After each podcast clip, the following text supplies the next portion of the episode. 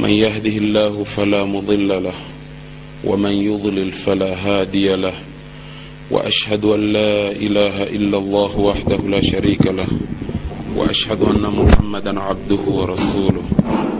فإن خير الحديث كتاب الله وخير الهدي هدي محمد صلى الله عليه وسلم وشر الأمور محدثاتها وكل محدثة بدعة.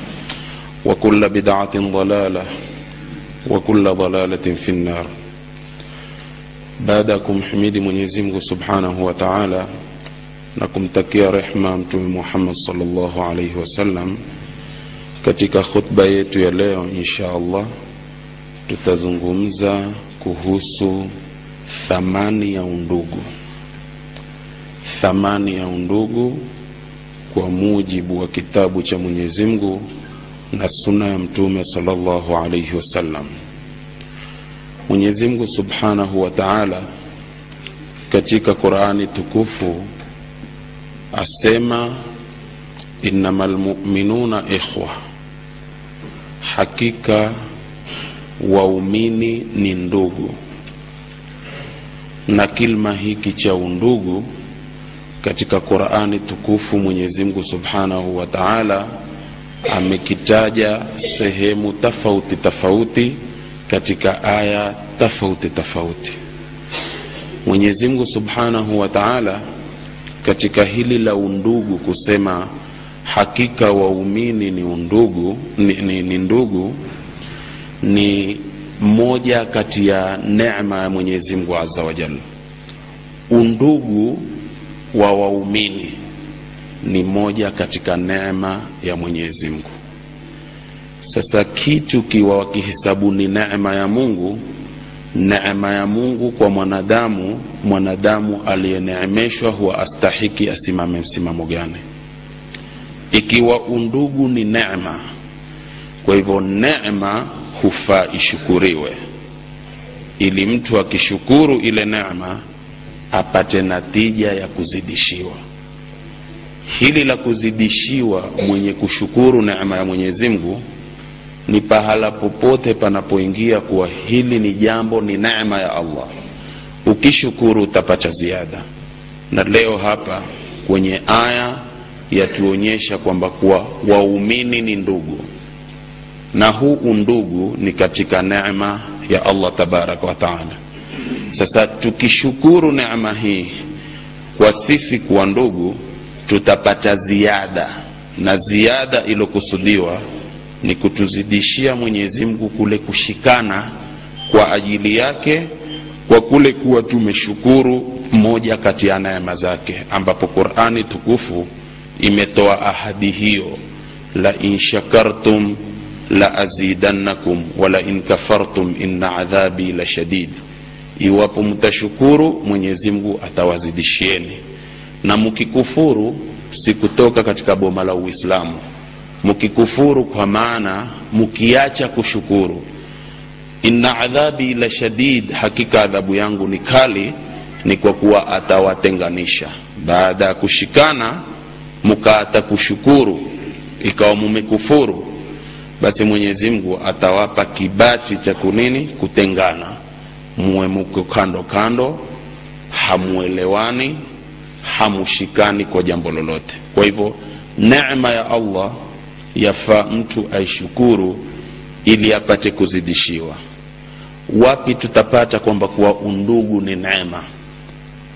Naam ni mungu aliposema kuwanadi waumini ya ayuha ladhina amanu dhkuru nemat llahi alaikum enyi mulioamini kumbukeni neema za mwenyezi mungu juu yenu idh kuntum adaa pindi mulipokuwa ni maadui kati yenu mwafaniana uadui faalafa baina qulubikum akazoesha kati ya nyoyo zenu. Kwa maana mulikuwa mkifanyiana uadui mwenyezi mungu akawashikanisha. Thumma qal faasbahtum binicmatihi ikhwanan mukawa kwa neema yake mwenyezi mungu ni ndugu. Kwa hivyo hili la undugu waislamu waumini kushikana kiundugu ni katika neema ya allah tabaraka wataala aliyesimulia mwenyewe kusema faasbahtum binicmatihi ikhwana mukawa kwa neema yake mwenyezi mungu ni ndugu. Kisha akasema wakuntum ala shafa hufratin min annar na mulikuwa pambizoni mwa shimo la moto. Yaani pale mulipokuwa nyoyo zenu zimetengana hamukushikana kila mtu kwa lake. Hamuelewani nyinyi waumini mulikuwa katika pambizo la shimo la moto. Qurani kasema faankadhakum minha mwenyezi mungu akawaokoeni na hilo shimo la moto. Kuwaokoa ni kwa kuwa aliwaokoa kwa ruhma zake na imani yake. Msiingie katika shimo la moto kwa kule kutengana kwenu na kwa kule kukachana kwenu na kwa kule kutosikizana kwenu. Mwenyezi mungu akawaokoa. Kwa hivyo ni neema kubwa sana kama angeliwaacha nyote mngeliingia katika shimo la moto kwa kule kukatana na kuweko mbali sana na kwa kuwa ni ndugu mwenyezi mungu akaja akazishikanisha nyoyo zenu ili apate kuwaokoa na adhabu ya moto. Kilima cha undugu katika qurani kimetajwa katika sehemu nyingine kama kusema faman ufia lahu min akhihi sheiun akhihi ni ndugu. Ni kwa kuwa hili la undugu allah tabaraka wa taala alitaka sana na alihimiza sana. Ndugu zangu katika imani kitu chenye thamani huthaminiwa na chenye thamani yule aliyekiliki huwa akilinda kwa kila njia ili kisimpotee kisimponyoke ama kisiharibike mikononi mwake. Mfano ikiwa umemiliki dhahabu wewe utakuwa na ulinzi wa hali ya juu. Kila sehemu ya nyumba yako utakuwa ukificha dhahabu hizo. Ukiweka hapo fikra itakujilia pengine hapa nikivamiwa zitaonekana mwanzo utaziondosha uzigurushe pahala pengine. Nyumba nzima utatembeza pesa zako dhahabu zako kila kitu ambacho chaingia kwenye maana ya thamani. Kwa maana kitu cha thamani mtu huwa ukilinda kama jinsi anavyoilinda roho yake. Ikiwa ni hivyo na ndivyo ilivyo kwa kuwa kila chenye cha thamani mwanadamu hutaka roho yake pengine ipotee kwa sababu ya kuchechea kitu chake kwa nini? Kwa sababu amekithamini. Nitakupa mfano mmoja ndugu yangu. Hivi sasa ardhi yako uliyoimiliki ndiyo akiba yako ya pekee ya thamani ya maisha yako na watoto wako na mustakbali wako baada ya kuondoka katika dunia hii. Wasemaje atokee yoyote mwenye kutokea ataka kukudhulumu kwenye kitu chako cha thamani ukijua ya kuwa nikikubali mimi kudhulumiwa nishavunjelea mbali maisha ya watoto wangu itakuwa ni kupata tabu tu katika mustakbali wao. Utasimama vipi? Wewe utakuwa uko tayari ufe. Utoe roho yako kwa sababu ya kuchechea kitu chako cha thamani na huna dhambi zozote kwa mungu kwa sababu aliyesimama kujitetea kwa jambo lake. Aliyesimama kujitetea kwa kitu chake cha halali hata akifa mbele ya mwenyezi mungu mtu huyu ni muheshimiwa kwelikweli alana ardhi yako? Eti atoke mtu hata akuja kukupokonya. Ukasimama kufa kupona.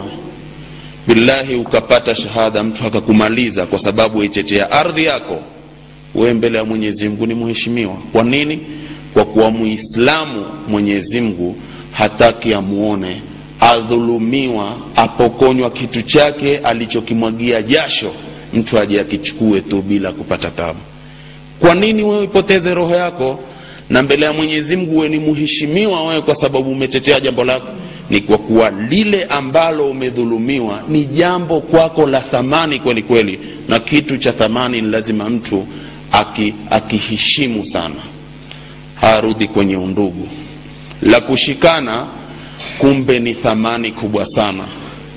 Ina maana ya kuwa ikiwa ni jambo la thamani hairuhusiki mtu kutafuta sababu za kutengana hususa ikiwa ni, ni waumini.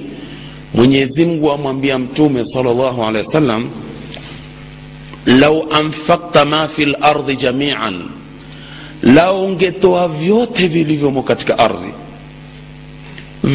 vyote vilivyomo katika ardhi ndugu Qurani, ndugu mwislamu ndiyo tabiri ya qurani. Lau anfakta ma fi lardi jamian lao ungetoa vyote vilivyomo katika ardhi ma allafta baina qulubihim usingeweza kushikanisha kati ya nyoyo zao. Walakin allaha allafa bainahum lakini mwenyezi mungu ndiye aliyeshikanisha kati yao. Ina maana gani? Subhanallah ukiwaona watu wameshikana kufa kupona kwenye sikitiko huzni ya mmoja ukaona ni huzni ya watu wote. Ukaona furaha ya mtu mmoja ni furaha ya watu wote. Jua jambo hilo la thamani. Nyinyi mukaungana kenya nzima. Kila mmoja akatoa kiwango alicho nacho kwa lengo la kutaka kushikanisha watu asingeweza kwa sababu jambo hili ni la thamani sana. Mwenyezimgu asema lakini mwenyezimngu akalifanya hilo ina maana sisi kwenye kushikana twataka tukuthamini kiasi gani? Twataka tukutilie maanani kiasi gani? Ina maana la muislamu lazima liwe la ndugu yake muislamu tena muislamu wa popote wa rangi yoyote ya kabila lolote. Ndivyo jinsi qurani yetu uislamu wetu unavyotufunza.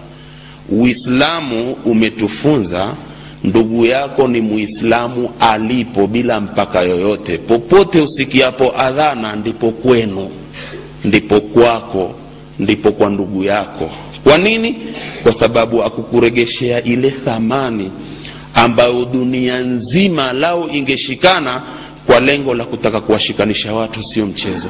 Na ndugu yangu muislamu nielewe sana katika khutba yangu hii ya leo. Jaribu wewe wanadamu ndio sisi na waislamu ndio sisi hapa ambao tuko kwenye siku tukufu sayyidul ayami fil usbu. Kwenye nyumba takatifu. Kwenye nyumba ambayo ndiyo inaopendeza zaidi kwa mungu kuliko majumba yote kwenye ardhi hii. Jaribu nyumba takatifu. Kwenye nyumba ambayo ndiyo inaopendeza zaidi kwa mungu kuliko majumba yote kwenye ardhi hii. Jaribu mwenyewe wacha kushikanisha mji mzima kama wataka ku, ku, kuhakikisha neno la mungu kuwa ni neno la simama halianguki. Na neno la mtume ni neno halianguki la simama. Jaribu mwenyewe utake kulihakikisha na nina hakika huna shaka na mtume wako wewe. Huna shaka na mtume wako. Wala huna shaka na mungu wako. Maadamu ni, ni, ni, ni mumin. Kwa sababu unajua neno la mungu ni la haki na yeye mungu kuwa neno lake la haki yeye mwenyewe amejiita kuwa haki na akamchegua mtume wa haki. Nyinyi mwamwamini mtume muhammad sallallahu alaihi wasallam. kwa hivyo lazima lake lisianguke. Jaribu si kwa sababu ya shaka. Kusema nataka kujaribu kuliangalia hili neno si kwa kuwa wanchilia shaka mungu wako wala na mtume wako hapana. Hata ibrahim ibrahim alimwambia mwenyezi mungu arini kaifa tuhyi lmauta nionyeshe mungu wangu vipi wewe wahuisha wafu. Mtu amekufa wamuhuisha vipi? Hebu nionyeshe. Mwenyezi mungu akamwambia awalam tumin? Ibrahim hivi wewe huamini? Ibrahim akamwambia la ya rabbi sio kwamba kuwasiamini walakin liyatmainna kalbi ili moyo wangu upate kutulia. Ni kwa kuwa naamini lakini ukinionyesha unavyohuisha wafu moyo wangu utazidi kuamini. Na wewe sasa kusema watanijaribu hili la undugu lina thamani kweli? Utazidi kutulia moyo wako na kusema kwamba kuwa la mtume lina nguvu. Ndugu yangu jaribu we kuwashikanisha watu kumi tu uangalie tabu utakaoipata watu kumi tu wanadamu kumi. Wewe mwenyewe utasema subhanallah afadhali mimi kama ningepawa mbuzi kumi kuwachunga itakuwa ni sahali kuliko kupawa wanadamu kumi. Billahi alaik. Kwa nini? Mimi nataka kuwashikanisha watu kumi ambaye kila mtu mmoja una fikra karibu milioni moja ambao yakhtalifiana na fikra yako. Na wewe wataka kuwavuta wote hawa watu kumi kwenye fikra moja yenye mfumo mmoja wenye malengo mamoja billahi alaik halitwijua kwa mtana wa leo utasema la mtefuteni mtu ngine awe mwenyekiti wa watu hawa washikanishi. Kwa sababu atabu kwa sababu li, ule mfumo utakaouelekeza wewe kwa watu kumi hawa utaulizwa masuala wewe mwenyewe uta subhanallah ya nini mimi kujisumbua kuwashikanisha hatimaye waweza kutoa judgment yako kusema bwana eh, kila mmoja angalie shughuli zake siwawezi na mpaka sasa ndugu yangu ukawekewa watu ishirini hapa na mbuzi ishirini hapa ukawambia haya chegua utaongoza nani kati ya hawa? Billahi itakuwa ni wepesi. Mina afadhali mimi niongoze nani? Mbuzi ishirini kuliko kuongoza wanadamu ishirini. Kwa nini? Kwa sababu mwanadamu mwanadamu na mwanadamu ana tabu sana. Sasa wewe mwenyezi mungu akikupa uwezo watu ishirini uwavute kwenye fikra moja yenye mfumo wa uokofu wao wa dunia hii na akhira hii. Ni jambo la thamani ambalo hata ukatoa mabilioni ya dola za kiamerika. Billahi alaikum hazina thamani dola hizi kuliko kuwashikanisha watu kumi wakajijua kwamba kuwa sisi waislamu ni ndugu moja langu ni lako lako ni langu furaha yako ni furaha yangu huzuni yako ni huzuni yangu. Nikisikia firimbi pahala popote ni wangu mwislamu iwadhulumiwa niko tayari mimi hata kama nitakufa kwa ajili yake. Ndivyo walivyokuwa sahabatu rasulillahi salllahu alehi wasallam. Kwa sababu hili la undugu walilithamini sana angalia mtume sala salam kisha akasemaje? Akasema kuhusu thamani hii mumin kwa mumin kama jengo hutiliana nguvu baadhi yake kwa baadhi. Iangalie hili jengo hivi sasa. Kulivunja ni kibarua. Kwa nini?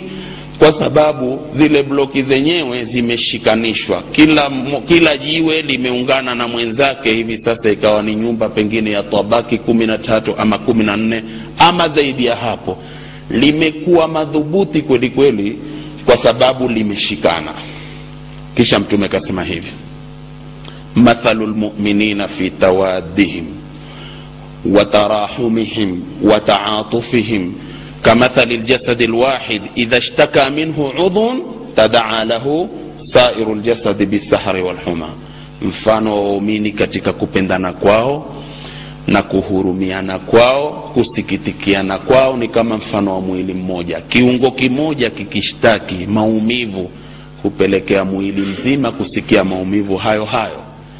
Hii ni dalili ya kwamba mtume sallallahu alaihi wasallam amelenga ya kwamba akipatikana muumini na lolote hisi umepatikana wewe na lile jambo.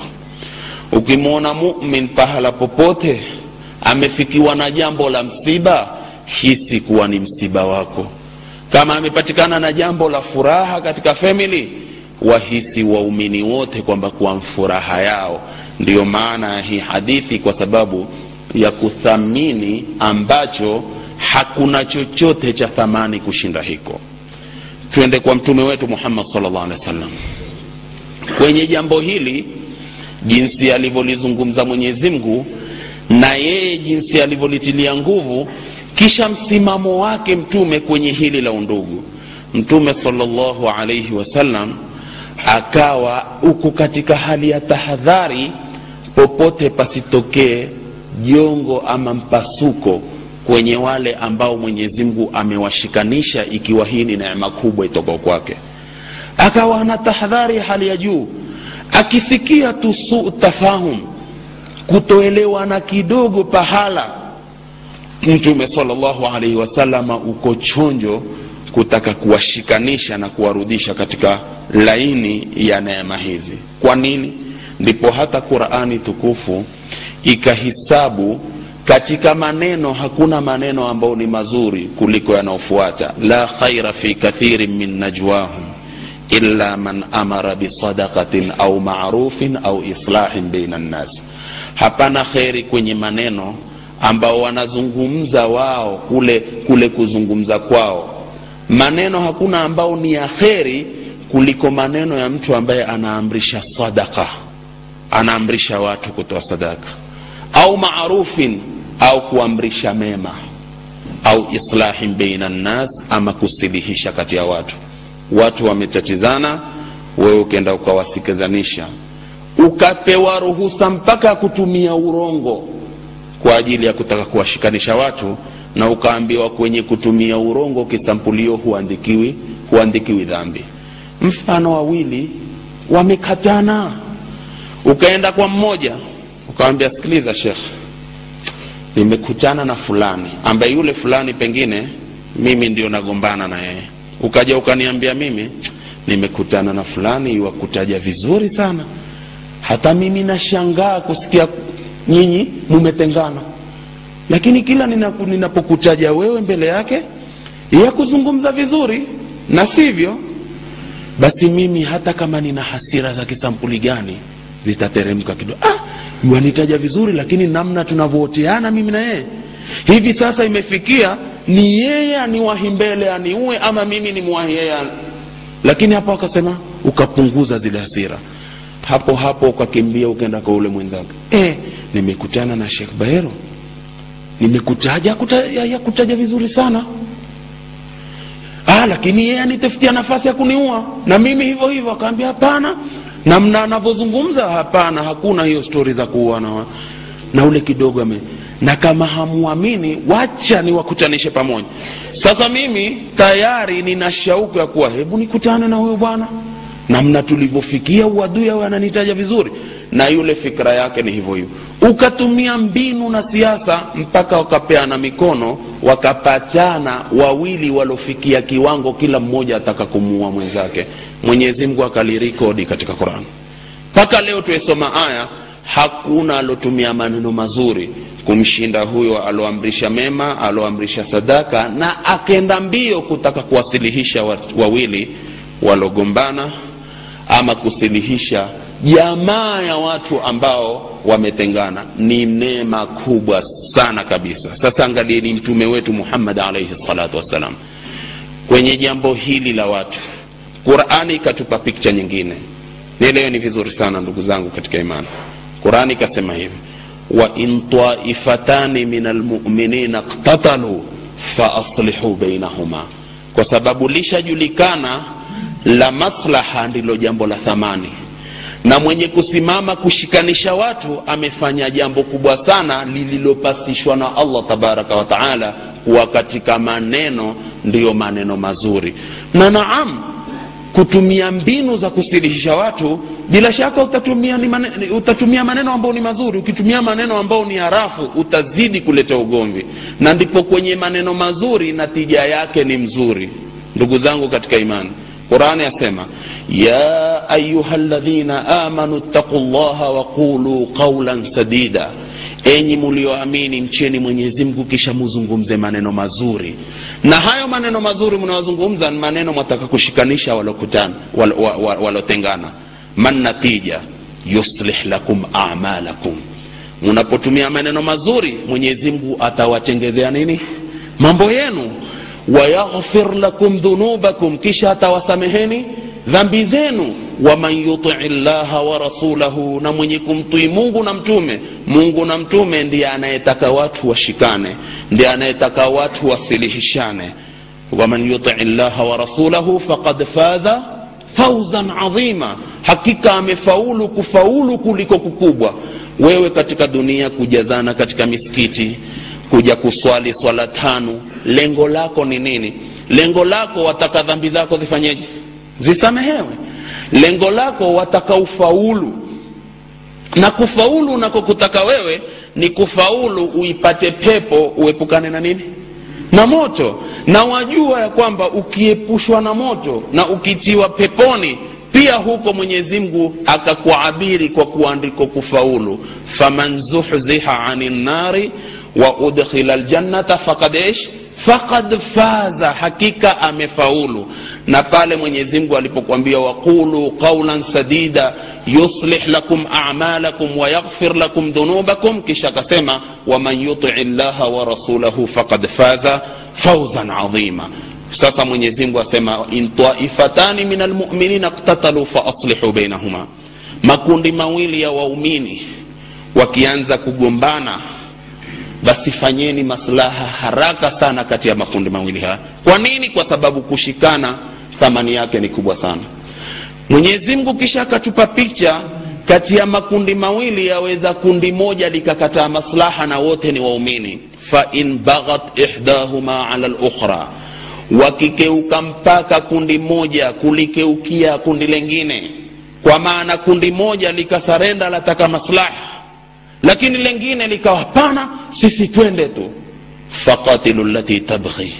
Nyinyi lipigeni vita lile ambalo lakeuka mpaka halitaki maslaha hata tafia ila amrillah mpaka litekeleze amri ya mungu. Amri ya mungu ni mzee amesimama e bwana ni lazima nyinyi mupatane ni lazima mutefute mbinu mupatane. Mmoja akisema mzee sitaki kupatana na ni watu wote waungane wampige vita yule aliyekataa nini? Aliyekataa qurani tukufu hata tafia ila amrillah. Faat kikitekeleza sasa sema haya tunataka sisi tupatane.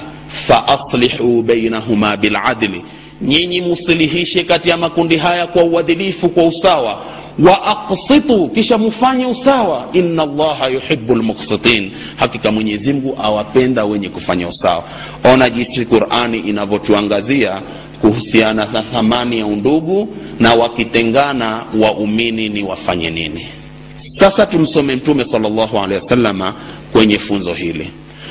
Mnajua ya kwamba kwenye ghazwatu hunein ndivyo vita ambavyo waislamu walighanimika sana kwa maana walipata mali mengi kutoka kwa wasiokuwa waislamu na mali yoyote ambayo yaachwa na asiyekuwa mwislamu kwenye vita vitakatifu vya kiislamu yale mali huwa ni halali kwa waislamu. Wacha vyombo pengine visizokuwa na thamani hata wanawake wa, wa, wa, wa wasiokuwa waislamu. Wakiachwa kwenye uwanja wa vita wasiokuwa waislamu washafukuzwa washa, washa, washa wakaacha wanawake wale wanawake pia sisi tunawachukua na tayari huwa ni ghanima yetu. Komanda wetu ikiwa wakati huo alikuwa ni mtume muhammad salllah alehi wa sallam alikuwa akigawa hata wanawake wewe mwanajeshi wetu chukua warembo wawili. Wewe chukua huyu na huyu. Wewe chukua huyu na huyu. Ndivyo namna ilivyokuwa. Ukienda naye nyumbani ule mrembo mawili ima unaweza kumwacha tu hivyo hivyo ama iko siku weza kumwambia leo mimi nimeamua nataka kustarehe na wewe. Wastarehe na yeye bila nikaha bila kitu chochote. Jinsi dini ya kiislamu ilivyokuwa mzuri safi wala si maonevu. Na hiyo ni hukmullah aliyoishusha kwa waumini na ni lazima waumini waikubali hukumu kama hiyo. Sasa walipata ghanima nyingi. Sasa mtume akatumia siasa siasa ambayo baadhi ya wanajeshi wake hawakuifahamu kwamba kuwa mtume amelenga wapi. Na mtume alikuwa na hikma ya hali ya juu. Sasa kukawa kuna wale wakubwa wa kikureshi wa maka ambao wengine wamepiga shahada jana juzi ni wageni katika uislamu huu.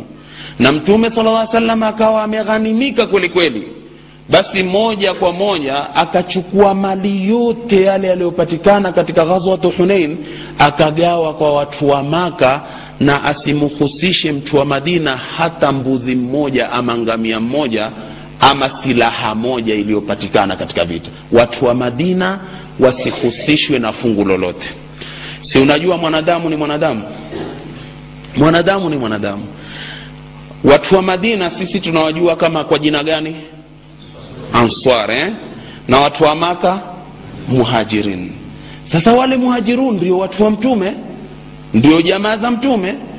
Hawa watu wa madina ni answar walompokea mtume salllahu alehi wasallam. Lakini hakikatan we kama muislamu ukiulizwa utasema kwamba kwa mtume watoka maka muhajiruna ni watu wake. Sasa yale mali yote yakaenda maka madina kusihusishwe hata ngamia mmoja. Nielewe vizuri sana. Kiasi vitabu vinasema kama asira ya ibn hisham.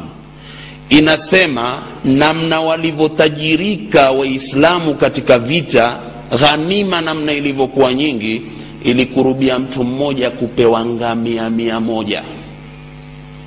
Ngamia mia moja sio mchezo shekhe ni utajiri mkubwa kwenye wakati huo au pewe ngamia kumi ni utajiri katika wakati huo kwa sababu ngamia ilikuwa ndicho chombo cha kuthaminiwa kama hivi sasa jinsi inavyothaminiwa magari ya hali ya juu.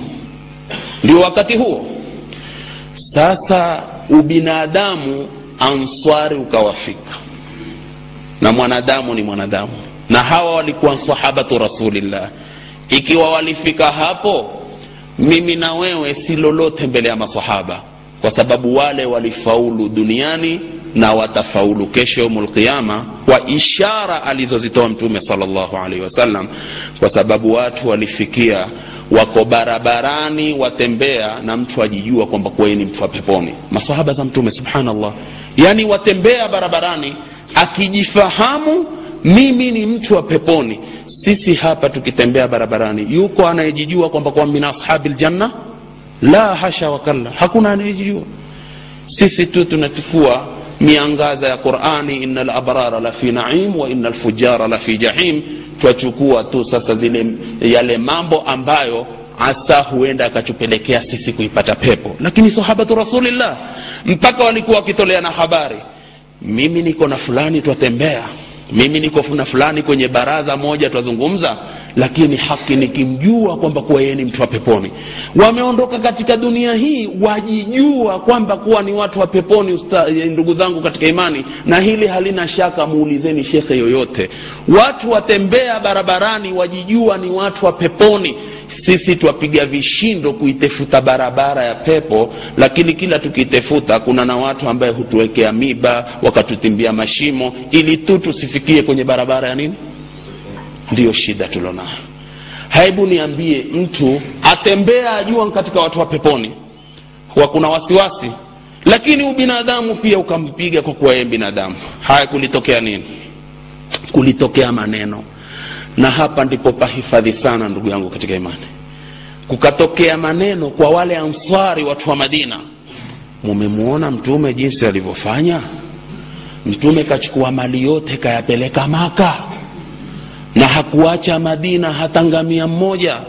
Hii ni dalili ya kwamba kuwa mtume leo ameunga damu ameunga kabila lake ameliweka mbele kabila lake na ametusahau kwamba kuwa sisi ni ansari watu wa madina ameshikana na watu wa maka nimesema hiki kisa ukikitaka kwa, ufafanuzi asira ya ibni hisham juzu ya tatu katika ghanima ya ghazwatu hunein haki utakipata kwa ufafanuzi sana na ni kisa ambacho hakina wasiwasi wowote. Answari wakasema wakasema na yale maneno alikuwa ni mazito kwa mtume salllah alehi wasallam na unajua wewe ukizungumza kumuhusu fulani hatimaye ile habari itafanyeje? Lazima itamfika. Ilichambaa ile habari mpaka ikafika kwa mtume salllah alehi wasallam kwamba watu wa madina wanalalamika na wanasema kwamba kuwa wewe umeunga damu wewe umeunga ukabila wewe umewashika watu wa maka umepeleka mali yote maka na kuhusisha madina hata kitu kimoja katika, katika zile ghanima sasa angalia mtume kwa hikma yake. Akasema sasa huu ni mpasuko. Maana ni answar sasa hao wanalalamika. Nikiliacha hili jambo hivi hivi likipitiwa na siku litakuwa litakuwa kubwa kisha nitashindwa mimi kufanyeje kulisilihisha. Basi angalia kwa hikma wajua maneno mengine huwa ni mazito kwa wanadamu. Mtu wakati mwingine huwa ni afadhali apigwe fimbo kuliko kupewa neno kuna mmoja asema kuambia wale jamaa walikuwa walalamika ina haja gani nyinyi kulalamika kumsema mtume na alivyofanya? Kwani mungu si amesema mali ni ya mungu na mtume? Kwa hivyo ikiwa mali ni ya mungu na mtume mtume si yeye si afanye atakavyo? Si ni maneno mazito hususa kwa mtume saa salam mtume ndiye yeye mwacheni afanye atakavyo kwa sababu mali ni ya mungu na mtume. Subhanallah mambo akamfikia mtume mtume saa salam asema basi niitieni saadu bnu ubada. Na saadu bnu ubada ilikuwa ni mzee wa kiansar kwa kuwa kumbe hili la kila mchaa kuweko na mzee hili ni jambo sunna toka wakati huo. Sikuwa ni mambo yamezuka hivi sasa kwa kuwa kila mchaa kupatikane mzee wa kuweza kutaratibisha mambo mambo yakichemka kwa sababu wazee nyuma yake pana vijana na vijana geji ikenda pale itakiwavo huwa ni hatari. Sasa na ikiwa hakuna wazee kwaweza mambo kuharibika kabisa. Kukipatikana wazee waweza kuwataratibisha hapa songa mbele. Hapa kidogo piga break. Hapa maliza. Aa, hapa samehe. Hapa jifanye mpumbavu. Hapa ndio ndio fikra ya kila pahala kuna wazee. Kutoka zama hizo. Sasa saad bnu ubada alikuwa ni mzee wa ansar lazima kutoke ushauri kwake. Sasa mtume hakuita watu wote. Alimwita saad bnu ubada peke yake akaambia njoo. Akamwita faragha kwake huko. Akaambia haya nieleze. Saad akamwambia kama yalivyokufikia watu wanalalamika kwa kuwa mali yote umeyapeleka kwenu. Hukuhusisha madina kitu chochote. Angalia mtume kwa hikma akamwambia saad nimesikia wa aina anta fi dhalika? Wewe una msimamo gani kuhusu hilo? Ona siasa hizo manake yeye ndiye mzee wa answar answari hakati jambo bila ya saad. Sasa wewe mzee ushasikia malalamiko ya mji mzima wananilaumu wanazungumza maneno ma si mazuri kuhusu mimi. Je na wewe kama mzee wao una msimamo gani? Billahi sira ibn hisham inasema saada alimwambia inni mruun min qaumi ya rasulllah au ya rasulllah inni mruun min qaumi ewe mtume wa mwenyezi mimi ni mtu ambaye na mimi nimeunga watu wetu. Subhanallah. Ikiwa wewe mali yote umeyapeleka huko kwa hivyo inni mruun min qaumi mimi nimeshika msimamo wa watu wa kwetu. Kwa kuwa yeye ni ansar na ni mzee wa kiansar kwa hivyo ameshika msimamo ule ule wa kiansar. Mtume akaona hasi madogo kwa hivyo litakalo ni hili. Wewe saadi toka hivi sasa nenda akawakusanye answari wote kwenye uwanja mmoja. Wakishajikusanya kisha niite mimi nina meseji fulani nitaka kuifikisha kwa, kwao. Saadi akatoka kwa mtume sala llah salam akaenda akawakusanya answari wote pahala pamoja. Sasa yalotokea ni haya. Katika ule mkusanyiko wa answar likaja kundi la muhajirin ambao muhajirin na jamaa za nane za mtume sala llah wasallam. Likaja gurupu.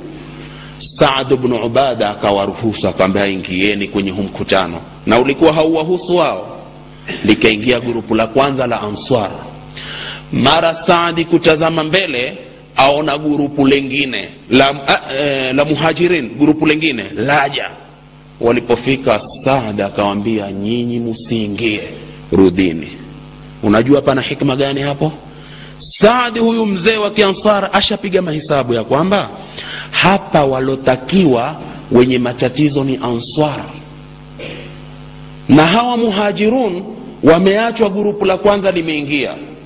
Na gurupu la pili hilo likiingia pachelea namba ya muhajirun na answar ziwe zawezana na alokosewa ni mtume na walonkosea ni answar isije katika kusuluhisha hapa likatoka neno zito kwa answari kumwambia mtume na muhajirun wasikubali kukalia ngumi ama kukauanwa hapo kati ya muhajirina na nani? Na Ansar. hapo hapo saada akaambia la hawa tulowaruhusu wacheni, nyinyi musiingie. Na kulikuwa hakuna ushindani walirudi tu. Sasa akaenda kwa mtume salllahu alehi wasallam kaambia rasulllah answari washajikusanya wanakungojea rasulullahi akaja. Alipokuja mtume salllahu alaihi wasallam kwanza alimuhimidi mwenyezi mungu wajal sikipita niambieni jamani kwa sababu sioni sana. Akaambia akamuhimidi mungu sema alhamdulillah. Na ilikuwa desturi ya mtume kwenye khutba lazima aanze kwa nini? Kwa alhamdulillah. Na kila alhamdulillahi aloipiga mtume popote ilikuwa na maana si alhamdulillahi ilikuwa inalenga pahala pamoja tu kila alhamdulillah ilikuwa na, na maana yake na tokeo lake. Hapa kama kusema namshukuru mwenyezi mungu. Kumshukuru mwenyezi mungu yeye mwenyezi ndiye anayebadilisha watu kuwatoa kwenye hali hii kuwapeleka kwenye hali hii. Nkama answar mulotoa kauli ya kwamba hii bahari ikipasuka wewe mtume upite kwa lengo la kwenda kumfuatia adui hakuna atakayebaki hapa sote tutapita kwenye bahari hii. Hii ni dalili ya kwamba kwa walikuwa na mtume kufa kupona. Sisi hatuwezi answara wamwambia mtume hatuwezi kusema kama walivyosema bani israil kumwambia, kumwambia musa idhhab anta wa rabbuka faqatila inna hahuna qaidun. Nenda wewe na mungu wako kapigane. Sisi tuko hapa tumekaa lakini sisi wewe muhammad tukwambia idhhab anta wa rabbuka faqatila inna maakuma muqatilun. Nenda na mungu wako kapigane na sisi tuko na nyinyi twapigana. Watu waliofikia kiwango hiko kwa mtume mtume aliwapenda sana ansar. Leo asikia kinyume wamemwelewa mtume makosa. Mtume saa salam hapo kwanza akamshukuru allah tabaraka wataala kisha akasema enyi kongamano la ansar. Sasa isikilize hii khutba ya mtume sala salam yaturudisha kwenye thamani ya watu kuwa kitu kimoja na kwa kuwa mtume alikuwa na hadhari sana ya kutokea mipasuko kati ya waumini. Ya maashara lansar enyi kongamano la ansar. Mtume alikuwa na hadhari sana ya kutokea mipasuko kati ya waumini. Ya maashara lansar enyi kongamano la ansar. Maneno ambayo yamenifikia mimi na lawama ambazo zimetoka kwenu ambazo ziko kwenye nafsi zenu kuhusu mimi lile tendo nililolitenda kwa kuchukua mali kupeleka maka nsihusishe chochote madina. Answar mimi sikuja kwenu kwa maana kuja madina mkiwa mumepotea mwenyezi mungu akawaongoza kwa sababu yangu? Swala hilo. Sikuja mkawa mumekatana mpaka aus na khazraji ni makabila mawili makubwa aliyoko madina. Aus na khazraji mkawa munachinjana kwa auhal asbab kwa sababu za kipuzipuzi. Vita vikasimama kwa sababu yangu mimi. Sikuja hamujui lolote mukaelewa mambo chungu mzima. Hamuna uislamu mukauelewa uislamu sawasawa hamukushikana mukashikana mukawa kitu kimoja. Hakuna amani madina. Madina ikarudia amani. Sawasawa ikawa kila mtu anatembea akiwa huru. Sikuyafanya hayo kwenu? Basi answari wakajibisha bala ya rasulllah kwa nini? Kwa maana wakubali kwamba kuwa hayo uliyafanya. Lakini ajabu kwenye hili mtume saa salam akasema ala tujibunani ya maashara lansar hamunijibu enyi kongamano la ansar mbona hamunijibu si tayari ishatoka jawabu ya kwamba twakubali kuwa hao uliyafanya tulikuwa hatusikizani. Masikizano yakaja kwa sababu yako. Ilikuwa hakuna amani amani ikapatikana kwa sababu yako. Tulikuwa hatuna uislamu hatuuelewi uislamu tukauelewa kwa kuja wewe. Hili ni kwa kuwa walilikubali answari kwa kule kusema bala ya rasulllah mbona mtume kisha akasema ala tujibunani hamunijibu kumbe hapa alikuwa anawachegesha kama kama we nyinyi wanadamu na mimi vile vile. Ni, ni, ni, ni, ni mwanadamu. Akawambia tukujibu nini? Mungu ndiye afaaye kuneemesha na kusimulia. Sijui kama tumeelewana hilo la kusimulia. Yaani sisi ndio lugha tunaitumia mimi ni kufadhili kisha niseme kwa ile fadhila nilio pengine nikulipie ni, ni fees tu kisha barazani niwe nasimulia na kuzungumza. Na fulani yule. Kama sikumlipia angekuwa tayari ashafukuzwa shule. Sasa hili si jukumu la mimi na wewe. Mungu aweza kukufadhili kisha akakusemea kwa fadhala zake. Nimekufadhili kisha akakusema. Hata mtume sal llahu alehi wa bali wata mungu mwenyewe kwa mtume kamwambia alam yajidika yatiman wawajadaka dhalan fahada wawajadaka ailan faaghna ndipo hapo wale kusema lillahi lmanu walfadl. Ni kwa mungu mani kusimulia na ni bora yeye kufanya hivyo. Lakini sisi hatuwezi kusimulia hauliyafanya kumbe mtume awambia na nyinyi mkitaka munayo ya kusema na mwaweza kusema na wenye kusikia wakayasadiki na munayoyasema yakawa ni ya ukweli. Akasema yapi ya rasulllah akawambia ikiwa mimi nimewambia sikuja madina nikawapata mumepotea na mwenyezi mungu akawaongoza kwa sababu yenu. Na nyinyi mwaweza kunijibu na nyinyi mulifukuzwa kwenu maka mukakosa pa kukimbilia mukakimbilia madina na sisi answari tukafanyaje? Tukawapokea. Kwa hivyo na nyinyi nambieni hivyo. Na tulifukuzwa maka hatuna chochote. Mukaja mukatugawia mpaka mashamba mpaka wengine mwenye wake wawili ama wake wanne akasema chegua untakaye hapa baada dhalika tukuozeshe masala kwisha. Ikienda mpaka muhajir na answari wakawa wanarithiana bila ya kurithiana kinasaba undugu aliojenga mtume sal llahu alehi wasallam. Yani muhajir anamrithi answar answar anamrithi muhajir mpaka ilipokuja walikullin jaalna mawaliyan au waulul arhami aula bibadin fi kitabillah ikanasikhiwa muhajiri kunrithi ansar ama ansar kunrithi muhajir ikawa kurithiana mpaka kwa nasaba. Watu ni ndugu basi wakifa ikaletwa sharia hii. Lakini billahi ukifungua vitabu utakuta watu walirithiana na si ndugu, hii ni dalili ya kwamba kuwa ndugu mtume sala salam akafanyaje kaujenga kwa misingi madhubuti. Sasa alipoambia na nyinyi semeni. Ikiwa mimi nasema nilikuwa sababu wa nyinyi kuongoka na nyinyi sema ulifukuzwa ukaja kwetu tukakupokea. Ili niwe mimi niliwafanyia na nyinyi pia mlinifanyia subhanallah ansara asema hatuthubutu sisi kujibizana na wewe kusema na sisi tulikufanyia. Kisha mtume akawambia neno ambalo liliwafanya answari wote walie kufunga khutba yake, yake ikiwa ndio kifungo cha khutba yetu.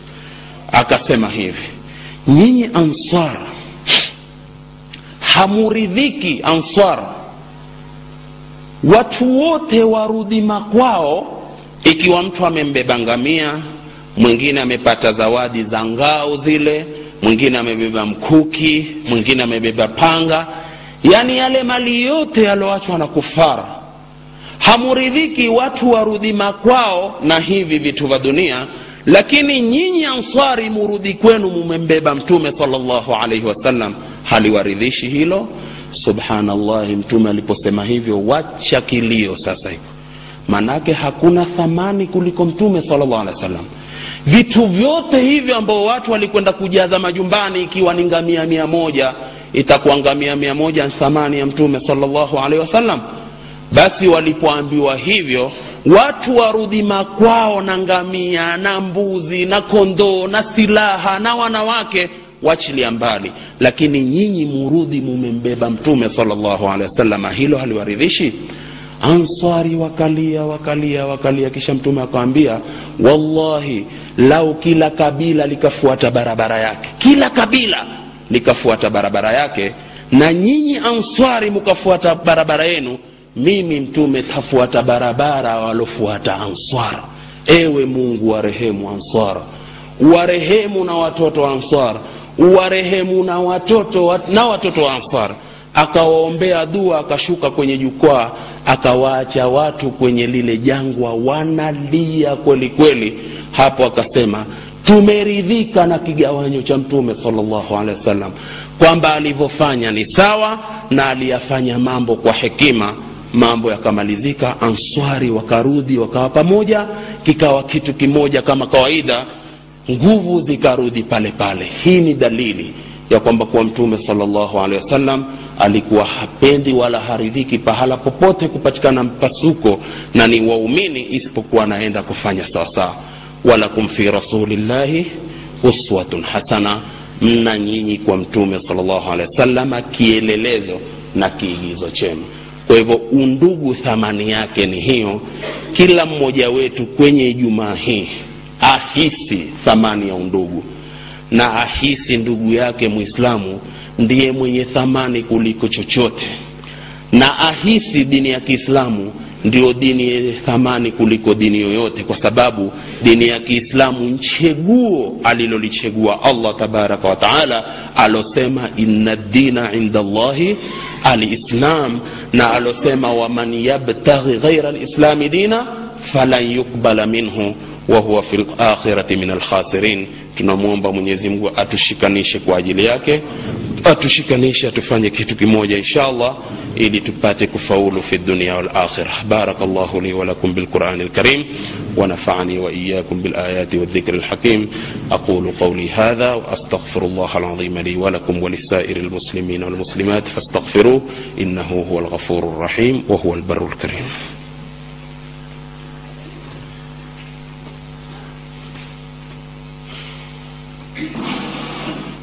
الحمد لله رب العالمين وأشهد أن لا إله إلا الله ولي الصالحين وأشهد أن محمدا عبده ورسوله خير الخلق أجمعين.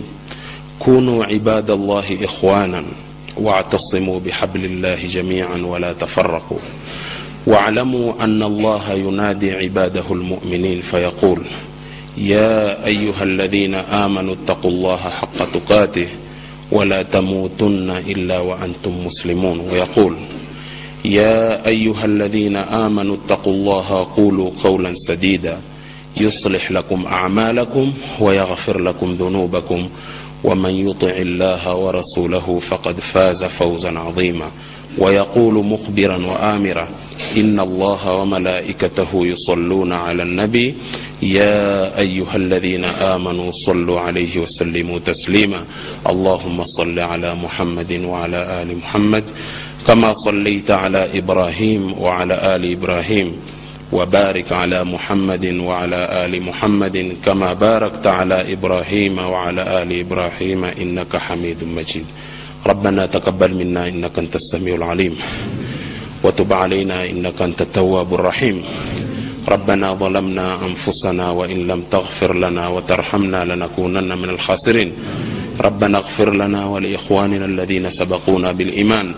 ولا تجعل في قلوبنا غلا للذين آمنوا. ربنا إنك رؤوف رحيم. اللهم أعز الإسلام والمسلمين وأذل الشرك والمشركين. اللهم أعز الإسلام والمسلمين وأذل الشرك والمشركين. ربنا آتنا في الدنيا حسنة وفي الآخرة حسنة وقنا عذاب النار.